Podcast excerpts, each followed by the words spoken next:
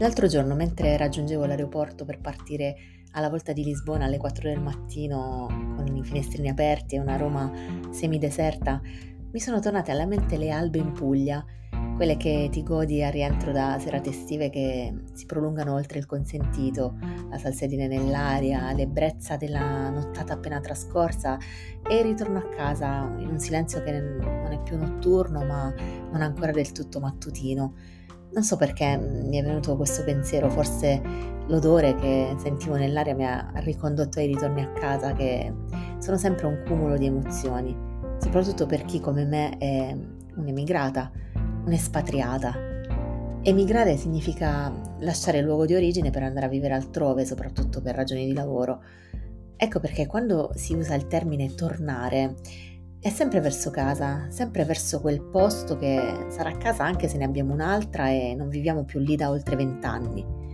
Tornare non è solo un verbo, tornare è un sentimento.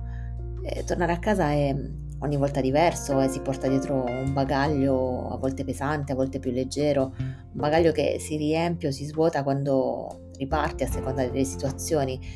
Beh, di solito si riempie perché i pacchi da giù non sono una leggenda non puoi partire se tuo padre non ha provato a infilarti in macchina anche solo un chilo di pomodori o una trentina di carciofi, anche se tu abiti da sola e non vivi nel deserto. Certo, vuoi mettere il sapore dei pomodori coltivati vicino al mare? Nessuna risposta che contempli un'obiezione è possibile.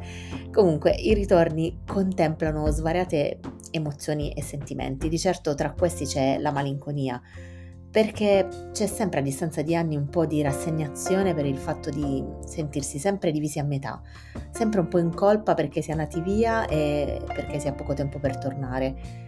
E poi c'è la nostalgia, quella canaglia. Nostalgia viene dal greco e significa letteralmente dolore del ritorno. È quel senso di tristezza e di rimpianto per la lontananza da persone o luoghi cari. Ecco, questo vive chi va via, che sia dalla Puglia o da posti più sconfinati nel mondo, perché nessuno va via dalla propria terra a cuor leggero e nessuno torna a cuor leggero sapendo che dovrà ripartire, perché il dolore del distacco ti appartiene e ti apparterà sempre. Poi certo l'abitudine te lo fa percepire meno, ma c'è, sta lì e ti osserva. E quando meno te lo aspetti, tac, bussa alla tua porta e si trasforma in un ennesimo groviglio da sbrogliare. E se fossi rimasta qui? Quante volte mi sono fatta questa domanda, magari rapita da quel vortice emotivo che ti fa sentire ladra di un tempo rubato agli affetti e allo stesso tempo derubata di quel tempo.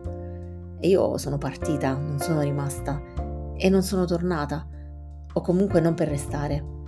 E tornare fa ancora male perché quando riparti pensi sempre a quello che lasci, all'amore da cui ti sottrai e che sottrai.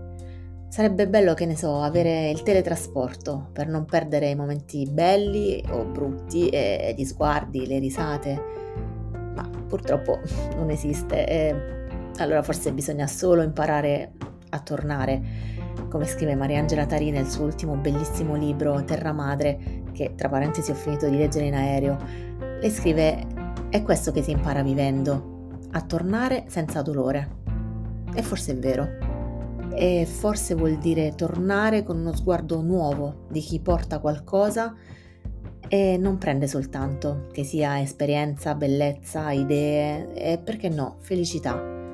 Così, alla fine, che sia un'andata o un ritorno, l'ago della bilancia del nostro cuore sarà forse meno sbilanciato e allora magari impareremo anche a goderci il viaggio.